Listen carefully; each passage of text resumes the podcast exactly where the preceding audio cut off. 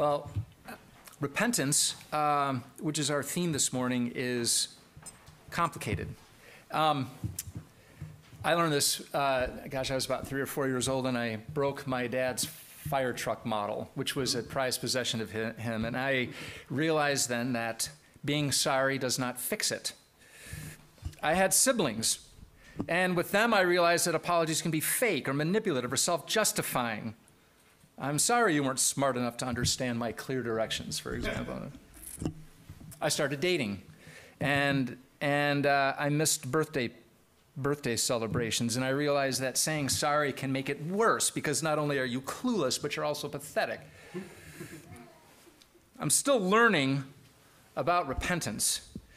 Repentance is complicated because sin is very complicated. We're all sinned against this is very popular today. Uh, but we all sin. All of us sin. And this is not so popular today, but that's for another sermon. David is our example of repentance this morning, and he's complicated. David committed big sins. And for him, this is an existential problem. If you have your Bibles, please turn uh, with me to Psalm 51. David committed murder and profound sexual abuse. And it could have been the end of him, frankly. David, if you know the story, uh, is the powerful king in Israel. You can read about it in 2 Samuel chapter 12. Uh, but he was in the wrong frame of mind. And uh, when he should have been together with his men on the field of battle, he was hanging back in the palace, and uh, that's when he spied Bathsheba. And he used power and manipulation and created horrible abuse with her, and she became pregnant. And his solution was to murder her husband, Uriah. Nathan is a wise, profoundly wise, fearless, courageous prophet who tells a parable to David as a way of helping usher into him repentance and says to David, Thou art the man, if you recall that famous phrase. David repents. He says, I have sinned against the Lord. And the Lord says, I have put away your sin. But there are consequences. The baby dies.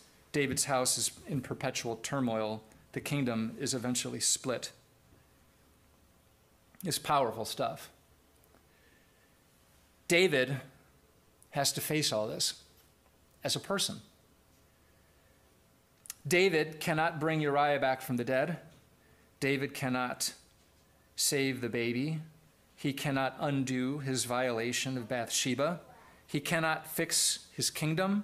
He cannot fix his relationship with God. Sorry doesn't help. David is plunging into the dilemma that has faced human nature from the beginning, which is justice or mercy, or justice and mercy. If God forgives David, it seems unjust to others. If I were Uriah's dad, or if Bathsheba was my daughter, I would probably hate Psalm 51. If God doesn't forgive David, on what grounds can anyone be forgiven? You see how stuck we are? We are stuck. This is why in our Anglican liturgy we pray, the burden of our transgressions is more than we can bear. It's not so much an, an emotional or sentimental statement, it's objective. We're plunged into a predicament that we have no way out of. But we can't stay stuck. Otherwise, we'll never really recover. It's not God's will that we stay stuck we are meant to, believe it or not, experience joy. Even David. It could have been, and it would have been just for God to remove David from the scene in every way. But he did not. And here we have an intimate record of David's prayer. David's prayer, of course, is rich in so many ways, and we won't try to work through all of it this morning. Um, but I want to highlight a couple of key themes. First of all, Psalm 51 helps us find our way through this. When we've committed sin and we begin to resonate with the dynamics of that, which we'll explore in a minute, we need help. Sin is too complicated for us to figure out or to solve. So every encounter with this is going to be a personal one. And David's uh, prayer is deeply personal, and yet it's also deeply thoughtful. It is a written poem. It's shaped primarily by David's formation in the sacrificial worship process of Israel, the sacrificial worship experience of Torah. So we're going to see how Torah is fundamentally good, and David could not possibly have found his way through the dilemma of his own sin without recourse to Torah, without having been shaped by it, which taught him that forgiveness was, in fact, a real possibility. I mean, it could very easily have been that David would not have thought of that that forgiveness was a possibility. Yet, David's prayer, although it is personal, is also inherently communal. It's a composition fit for use in Israel's worship. Believe it or not, he submits this to the choir master. Not my first impulse when I pray such an intimate prayer over such horrible things. David is a public figure and he prays with his people. That's important. Now we'll see as we move forward that David turns to God first. That's a little sticky, and we're going to get back to that question. Uh, that's why I want to make note of it. David turns to God first. David knows where to turn first. God is the first source, then others. Now, this is shaped deeply by Israel's covenant experience. You can see the word here, chesed. I need two podiums. Um, have chesed on me. Uh, you may be familiar with that Hebrew word. In fact, I saw a bumper sticker not long ago that said, uh, Be blessed, show chesed. So if it goes on a bumper sticker, there must be enough people that understand that word. Chesed is often translated as love, steadfast love, loyalty.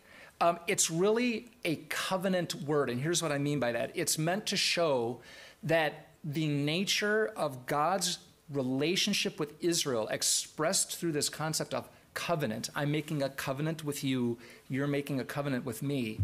It's like the glue word. The thing that holds that covenant together is God's chesed, covenant loyalty, steadfast love. It's a very profound and rich and deep word.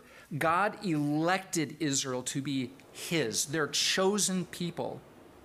The foundation of that is grace, meaning it's not because of Israel's uh, uh, superior nature among other peoples. It's simply an expression of God's profound love that He elected Israel.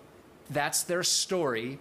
That's the story that's shaping Israel all the time in their worship and in their festivals. They're telling this to each other constantly. Within that covenantal framework is the heart of the tabernacle where these sacrifices occur.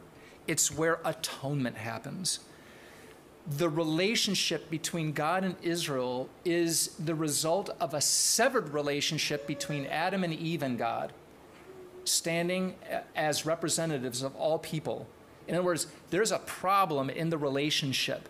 And God's covenant with Israel is a step in the direction of curing that problem. And in the heart of that is the requirement for atonement that makes reconciliation possible. God provides atonement for the broken relationship.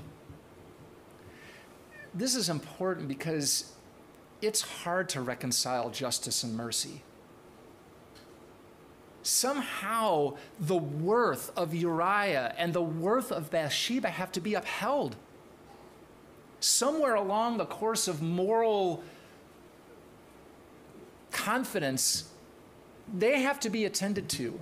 David has to pay for what he did. Otherwise, it's equal to saying that Uriah's life didn't really matter and Bathsheba's life didn't really matter. Okay? The sacrificial system is beginning to shape Israel's consciousness that because there is worth, because there's value, there has to be cost. And that cost has to be borne. Otherwise, there's no moral justice. And that cost is beginning to be felt by Israel as day after day and year after year they bring their sacrifices to, of atonement to the temple. They lay their hands on the animal, and that animal is slaughtered vicariously.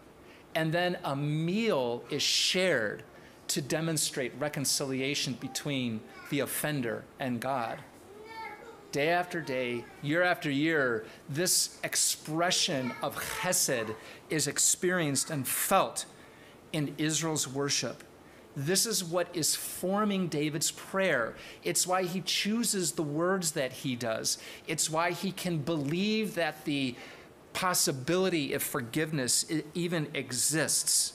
David's prayer is shaped by tabernacle worship. He's talking about blotting out, washing, cleansing, hyssop.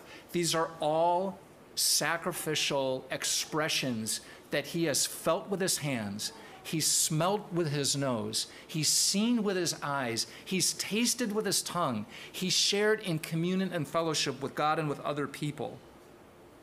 David stood at the altar. He laid his hands on the sacrifice. He smelled the incense. He tasted the meat. He felt the waters of purification. Had this not shaped him, he would have been incapable of knowing what to say or do in the very moment of probably the worst existential crisis of his life. He would have been incapable.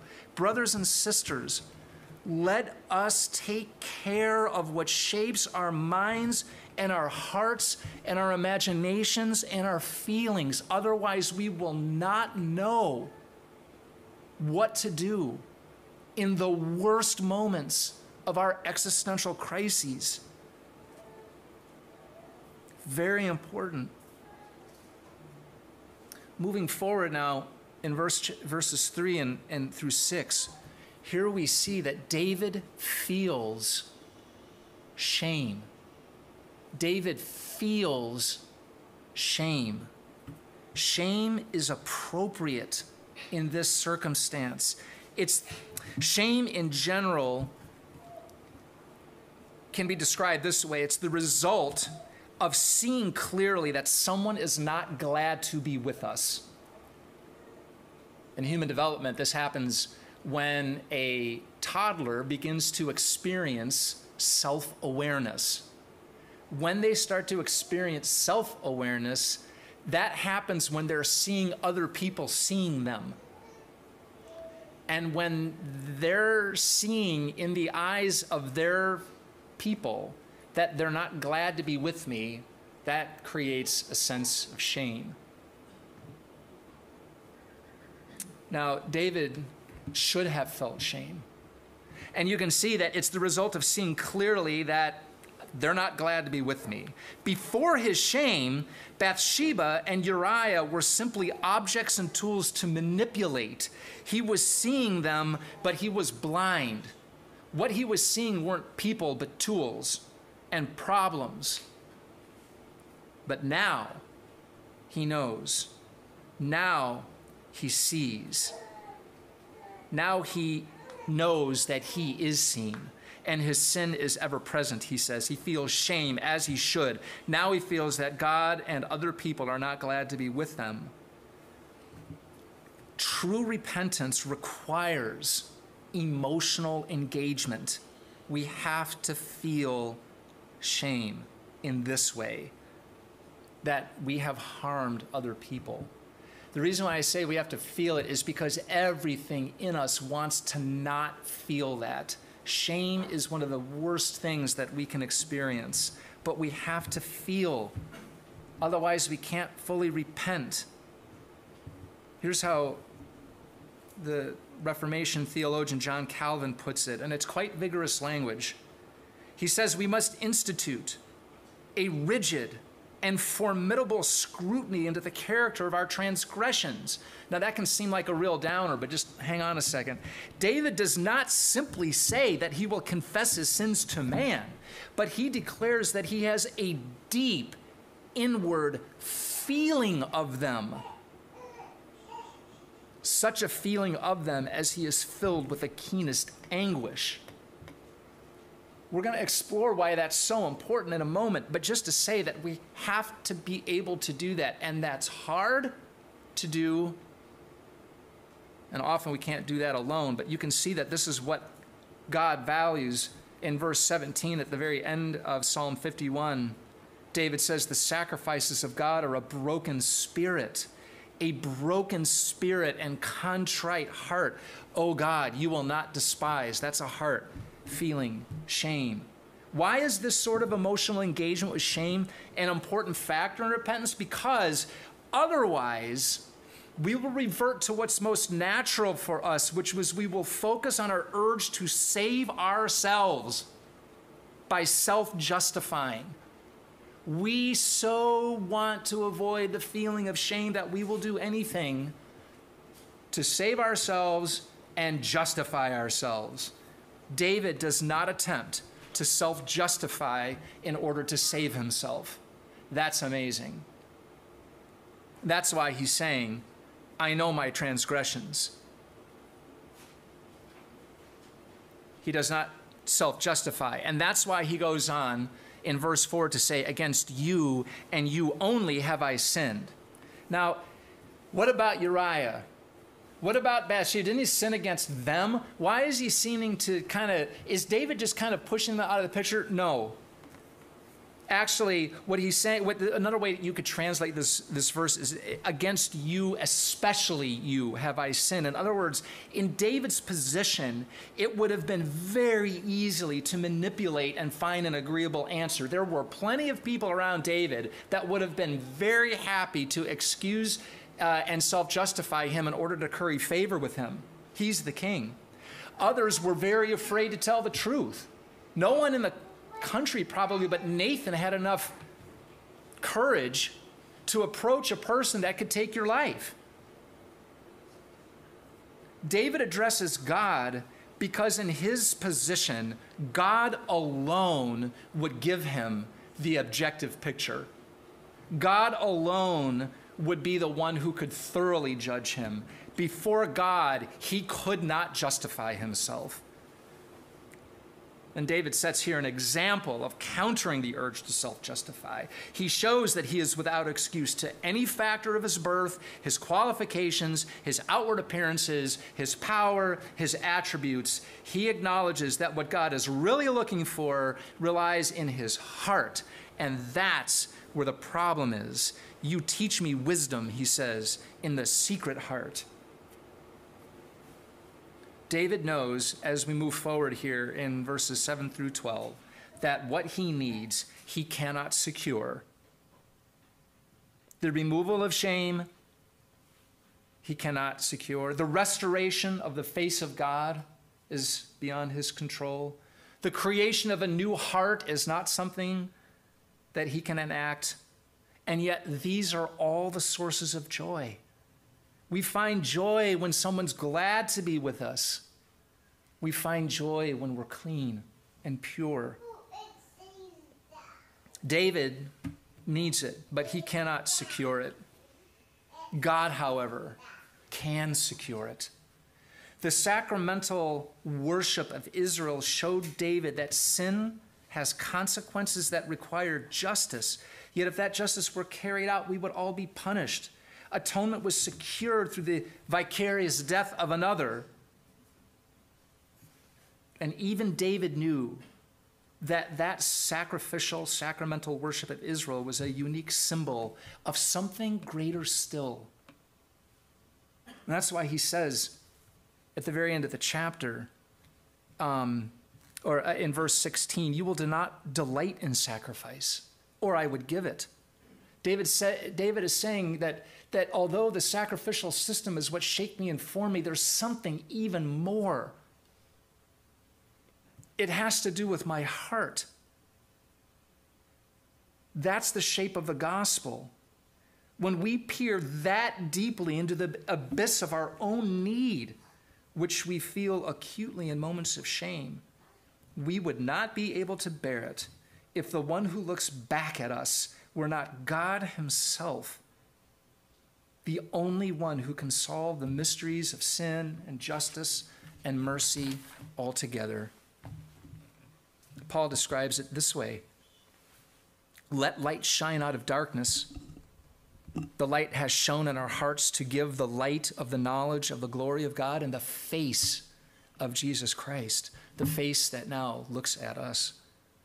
John describes it this way my, my little children, I'm writing these things to you so that you may not sin. But if anyone does sin, we have an advocate with the Father, Jesus Christ the righteous. He is the propitiation of our sins, and not for ours only, but also for the sins of the whole world. An advocate is one who stands with us, who's actually glad to be with us in the moment where we require that kind of self defense. We don't have the prayer of Uriah's dad or Bathsheba's mom. God will know what to say to them. We know that Paul says Jesus was put forward as an offering of atonement so that God might be both just and the justifier of the one who has faith in Jesus. God can attend to everything. But the subject this morning is David and his honesty before God and others. David felt shame deeply. He longed for the sight of God's face again. He did not justify himself because only God has the right to justify us. And he knew that he needed a rebirth. That is what God has given us in Jesus Christ. If you have put your faith and trust in Jesus, then you have, through him, what David longed for in faith a new heart, a new spirit, a new identity. You are a new creation in Christ Jesus. You have God's face shining upon you. You have an advocate that stands with you, even in the bottom of the pit. Sin and repentance are complex. It's in condition of our human nature. It's experience we have of sinning and being sinned against, it occurs on a very small scale every day and on a grand scale with these kinds of existential moments, no matter. God is able to handle it all. We were never meant to. All we were meant to have is a genuine contrition, and that's sometimes hard enough. If you're here this morning with a burden of unforgiven sin, the worship of this church is intended to give you a framework for expressing it for receiving forgiveness and for experiencing joy. Sometimes we need a little more help. Remember, David prays with his people. Please know that Steve and I are here to help you through that process as brothers in Christ and ministers in his church.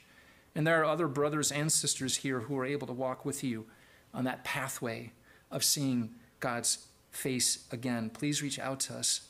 In the meantime, know this that Jesus pursues broken-hearted people. It was Jesus who went to the one that was lost and to the coin. Those are repentant sinners. And God's pursuit is meant to show that his Hesed love, his gluey, sticky advocacy and, and commitment to you is never, ever failing, even if you're as bad as David. And in many ways, we're not that different, but we are loved. O Lord, open our lips, and our mouth will declare your praise. You are just and the justifier of those who put their trust in you. Amen.